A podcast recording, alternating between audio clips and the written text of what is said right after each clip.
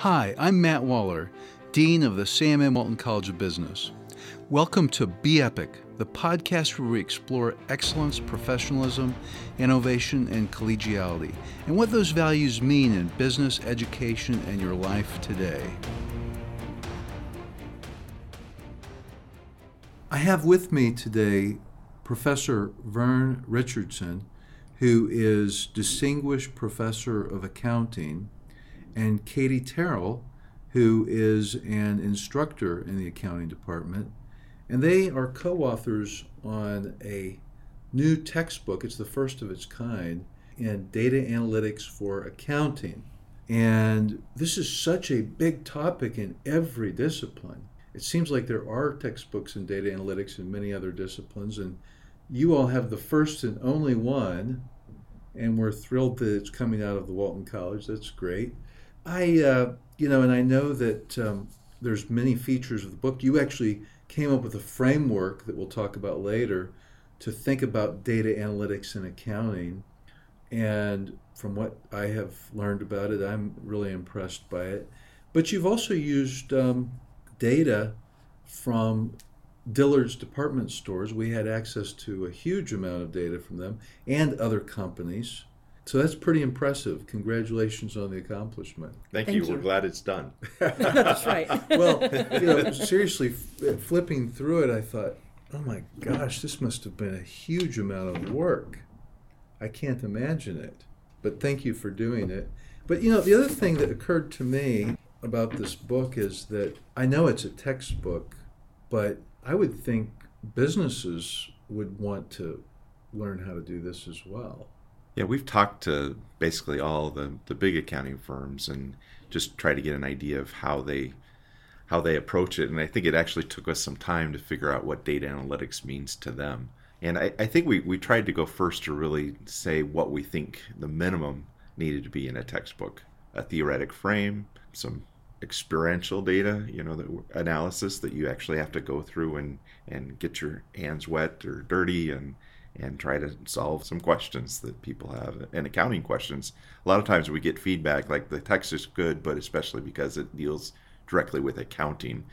And, and there's business analytics books and there's other analytics books out there, but accounting seems to be the one, since it's an accounting question uh, that we, we address, that seems to resonate with uh, students and instructors and the profession. knowing the demand for data analytics in general, I mean, if you Google data analytics, you know, and there's a lot of uh, results that are generated, but it's clear the interest is very high. What made you decide, yeah, I want to go in into this, I want to write a textbook in data analytics? I would mostly blame Vern for that. But it is a class that we've been teaching here for four years now. We've been teaching advanced accounting information systems, and I began teaching it without a book. I had to create the material or cobble together material that already existed online. And you know, you mentioned that there are business analytics textbooks and other data analytics textbooks for other fields. And so you can kind of gather all of that together and try and explain how it fits into the accounting perspective. And that takes time and it takes effort and it's worth doing. But then you see that you're not the only one doing that. There, there are other universities that have professors and instructors who are trying to do the same thing. And then there's just a real wall for anyone who doesn't know how to do that or doesn't have the time to do that. And it prevents the subject from being taught. And so we just thought, you know what? We've been teaching it, we've been finding these materials, we've been researching what needs to be taught in this class. Let's just write the book for it and let's make it happen. And because the book exists, this class is being able to be taught all over the place by people who wouldn't have the first idea how to create a SQL query in the first place, but they have a book that will teach them so they can teach their students. So it's a really, really valuable resource. Are other schools adopting it yet?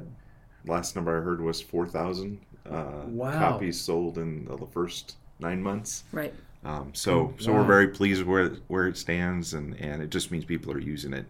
A, a lot of times, it's can the instructor learn it? Because usually, the what usually happens, is the department chair would go to the instructor and say, "We need data analytics. You're teaching it," and so they immediately say, "Oh no, I'm not trained in this." And actually, you know, a lot of our research training helps a lot in this area. Oh, yeah. But but a lot of them say, okay, what materials are there? And they often you know start headed toward our book, and at least we'll look at it and consider using it.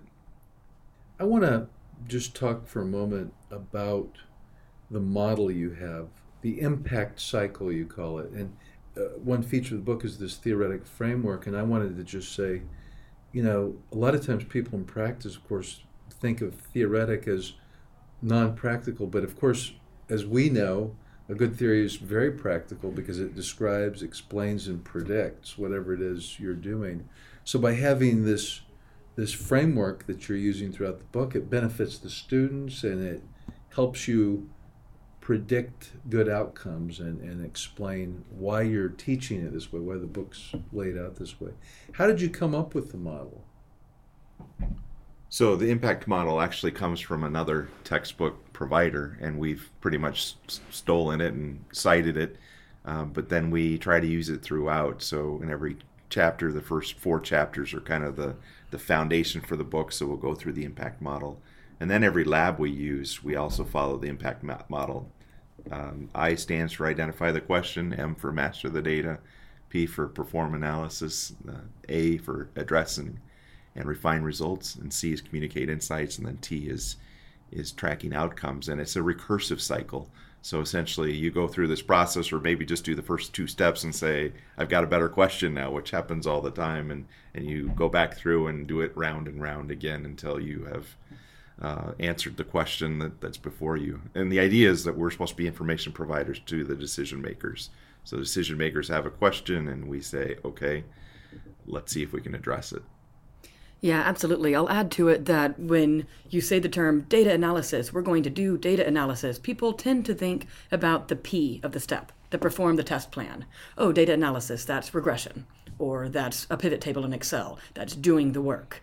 Well, you can only do the work if you know what question you're asking. You can only do the work if you know how to gather the data and clean it. The work only matters if you can explain it, if you can communicate it, and then assess how often you should go back and track it and look at it. So it really puts the meat of data analysis in the context that is really critical for our students. I would like to talk just briefly about this data. Would you describe it a little bit? The data set we are the most excited about using and that has the most prevalent presence throughout the text is from Dillard's department store, like you mentioned. And we're thrilled that we have access to that. The Walton College has provided that data, and that data is not provided just to University of Arkansas students. Anyone can access it by getting the right permissions with a .edu, and they can get in there and they can work with this really beautiful data set that is real. And so what we love about having this access in our textbook, and we walk students through how to get to the data, how to clean the data, how to work with it and analyze it in lots of different ways and lots of different forms. It's so important because it's messy. You know, students are so typically provided a beautifully clean set of data. You know, they copy it from the back of the book or whatever it is, it's just there and it's ready for analysis. And if all our students can do when they enter their professional lives is work with clean data, they're a mile behind where they need to be. So, with the Dillard's data, students are learning how to join data with SQL. They're learning how to pull that data into Excel and clean it the way they need it to, to be to work with and analyze it. If I were taking this course, I might I might be afraid that well, I don't know SQL. Is that okay? That's part of the course. Is we realize you didn't walk into the course knowing SQL or any of the other tools we're using. So usually what we'll do is we'll go step by step. So screenshot by screenshot, click here, point there, enter this here, and and that's pretty easy. What's less easy is at the end of each lab we usually say, okay, we did it for January, now do it for December, or uh, we found out this about sales return data, now we need to um, see if we can predict it for the future. How would we do that? And and so sometimes it's just written what they think they should do. Other times it's jump back in, go back to step three, and start over and do it again for the new year. So then then they've got to modify it left and right and and change uh, it in order to uh, get the new result they need. So Vern, you've written a lot in your life. You've written lots of articles for academic journals. You've written other textbooks. What other textbooks have you written? Uh, mostly accounting information systems. So it's a, a, fairly standard. It's a survey of, of accounting systems, and, and that's where we've decided to, to work. And this is kind of the next stage of that. Um, but it's something that gets easier as you write. You put yourself in the student's view. You say, what's a good question? What's a bad question? You know, how would I ask this in terms of multiple choice? How would I explain this? What things would I cite? What have I learned? It's something that actually becomes easier as you do a lot of it. And this textbook, um, I, I just read a couple of random paragraphs, but I can tell it's very well written, very well organized. You have a glossary. You're talking about screenshots and so forth. Is there a online companion to go with this, or is it not necessary? There is. So through the publisher, through McGraw Hill, they have provided a Connect companion to it. So uh, Connect is just McGraw Hill's online resource, and not every lab and not every problem, but many labs and many problems can be worked either just completely in the text or through the Connect component. So, of course, that's where students will go to gather the data that they need to work with. Um, and it's also where they could go and there's, you know, auto gradable labs and auto gradable discussion questions and that sort of thing that make it a little bit easier for instructors. So now we're going to talk just briefly about one of the labs that you have, and it's called uh, Dillard's Store Data colon hypothesis testing. Of course, Dillard's department store is one of the most successful department store chains uh, in the world. They're in 29 states, have over 330 stores. Most people listening to this will have probably shopped at Dillard's before. Uh, their headquarters is in Little Rock, Arkansas, which is three hours from our campus. But Bill Dillard II graduated from your accounting program before you all were here. That's right. We didn't train him. He's training us. So. But uh, you know, I, I I know him quite well, and he really attributes some of his success and Dillard's success to his strength uh, in accounting. He he loved accounting. understanding accounting is so important uh, for business in general. So, um, Dillard's department store data. Uh, what is this? Let's let's review this uh, lab as an example. So one of the requirements of accountants is we try to match everything. So revenues have to be matched with expenses. And related to that is a recent promulgation saying not only expenses have to be matched, but also sales returns. So you get to the end of the period and you have to predict what sales returns are going to be, even though they might come, not come back for a month or six months after the period. We had the idea okay, what we're going to do is we're going to just have that innocent question of are returns different around holiday season versus non holiday season? So at the holiday season, we sell more but I know, you know, soon after the holidays, I'm going to take a couple things back. Mm-hmm. And so we're trying to predict that. And so we had the, the initial question could we compare holiday season and non holiday season? And it's particularly interesting because the close of the year is soon thereafter. And so they're going to close their books in January and they all the returns haven't come back yet. Second part of this is just because we're in Arkansas, we said is is the sales returns in Arkansas different than other states. I mean, just because Dillard's are more prevalent, or I don't know, maybe Arkansans are different, you know, somehow could we predict this differently? And so that's kind of the setup. And how do we address it? Well, we go to the master the data, the M of the impact model, and it's simply say, okay, let's get the data, mm-hmm. and then start to ask the question. So we get the data, and we call it ETL, extract, transform, load, and essentially uh, have the data ready for use and then go through and, and in this case we use excel and we just basically run a regression analysis or it could be a t-test but we run a, a regression analysis just to see if they're different. You know a lot of times when you're dealing with this kind of sales data you wind up having to do a lot of uh, data cleansing. Mm-hmm. is this data already cleansed? No it's not. We each have different favorite parts of the lab, but my favorite part is the master of the data piece, the ETL, because no, it's not clean data Good. and it's not ready for analysis. So the student has to first access a remote desktop so that they can get to the Dillard's data. Within that remote desktop environment, um, and the lab walks the student through how to do all of this, but then within that environment, um, they can pop into Excel and through Excel, they can connect to SQL Server, which is where the data is stored. So they can extract that data using some SQL code. um, within the Excel environment, bring that into Excel using Power Query. They clean that data. So there's lots of kind of pivoting columns and massaging that data to get it ready for analysis. Also, keeping in mind that it's a massive data set. So Excel alone can't hold all the records that we want to analyze. The Power BI component of Excel can. So we can have all of those records in Power BI, clean it, get it crunched and ready to fit in Excel and then from there they can run their t-test or their regression analysis. Well that's so important because you know so often students get out of college and they know how to run regression or all kinds of statistics but they don't know how to cleanse and harmonize data. There's a statistic that 50 to 90% of a data analyst's time is spent cleaning the data so so you imagine pushing the regression button, mm-hmm. you know, mm-hmm. might be two percent of the time, and the rest of the time getting the data ready. Yeah. So so that's I mean, and what do you do with a zero? What do you do with a negative sales amount? I mean, is that a return or is that a mistake? Right. What do you do with a negative nine nine nine? Right. You know, and, and those are all all questions, and and you have to know how to address them. You can't just delete them. Yeah. You actually have to do something with them. So that means really getting to know the data. What does that mean? And once you get used to the data, and sometimes you call up a friend or call up someone at Dillard's and just say, "What's going on here?" Well, now you know this is really interesting to me because I've done lots of data cleansing in my life for analyses I've done. And I know if you're good enough at data cleansing and data harmonization, you can unfortunately affect the outcome. E- even if you just you have no agenda, you want to be completely honest about it, you still have these decisions to make.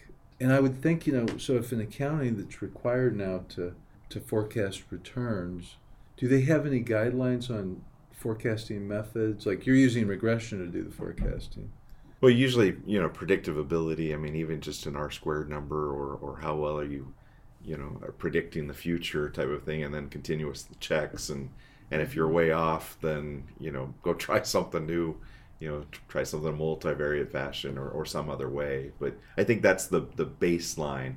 And, and one of the problems is, you know, we're not at Dillard's. We're not doing sales returns. And so we're just looking at it. But then we try to look through and say, hey, this model worked or this model didn't work as well and then that's one of the questions is what else should we use what else you know is available to use or if you could have any data in the world what would you use to try to explain returns and, and so those are kind of open questions that we hope people have because students have so that they then can you know learn from the data and say okay this is how i do it when i do yeah. work for Dillard's and I am trying to predict sales. Absolutely. And kind of looking at the the strange things that they might come across in the data and are they errors or is there a constant consistent error with this and the, the student should then be able to think okay when i work at dillard's what can i do to make sure that data error isn't happening you know kind of taking it back to the relational database design and everything because it's all connected mm-hmm.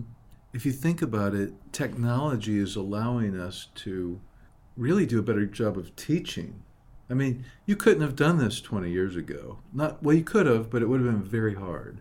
First of all, it would be hard for us to have that much data right. the Walton College, and then the tools now that are available to clean the data, extract the data, analyze the data, et cetera, et cetera.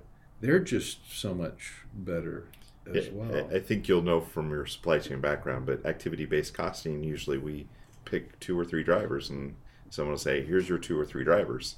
now we can say, hey, here's 10 possible drivers. Which one should we pick? Wow, that's so. so we run our regression mm-hmm. analysis and say these three loaded, these seven did not. I guess these are our three. Maybe we'll check it again next year, but these are the three we'll use for now. And that seems to explain overhead cost or costing in some way.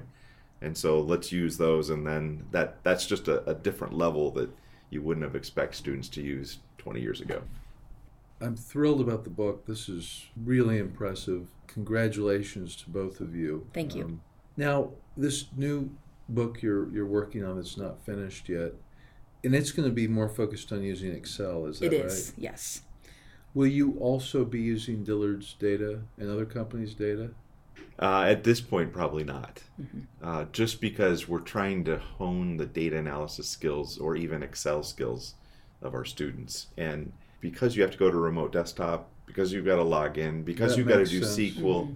and all of those, those are important skills. But you know you've taught at this level you know sophomore level student and, and you know just getting them to run excel might Right. be as far as we get and that's okay Right. you Right. got to take them where they're at Right. So in the Excel course, will they learn things like I don't know how to create pivot tables? They will, and- absolutely, yeah. You know, they'll have the slightest introduction to Excel of the hand holding of difference between formula and function, just to make sure they're even confident working within a blank worksheet. And then it will be pivot table, it will be tables in general, regression, t tests, that sort of thing. Will they use like macros at all? I don't think that we're planning on having macros at this point with it.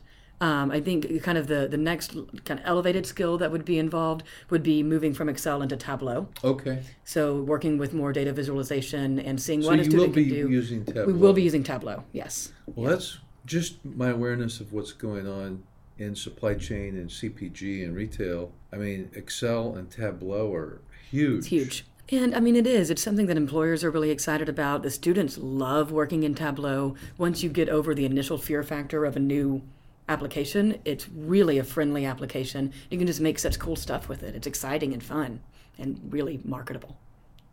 So it's really neat that these two textbooks that you all are creating, students become facile with Excel and Tableau and SQL and other tools.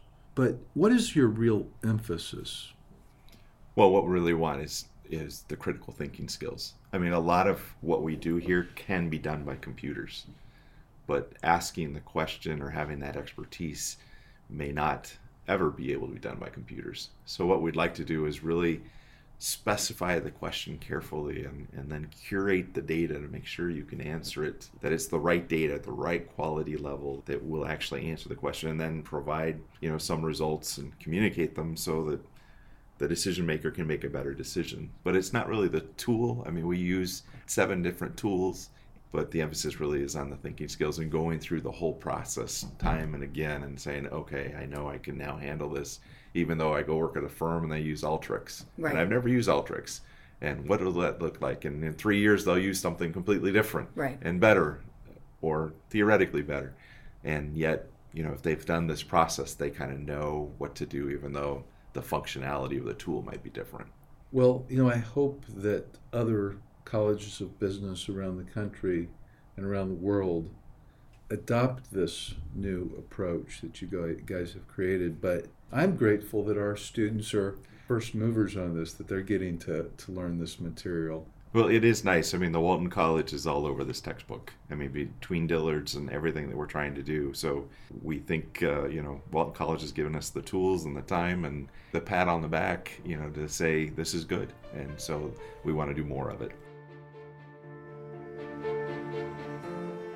Thanks for listening to today's episode of the Be Epic podcast from the Walton College. You can find us on Google, SoundCloud, iTunes, or look for us wherever you find your podcasts. Be sure to subscribe and rate us. You can find current and past episodes by searching Be Epic Podcast, one word, that's B E E P I C podcast, and now Be Epic.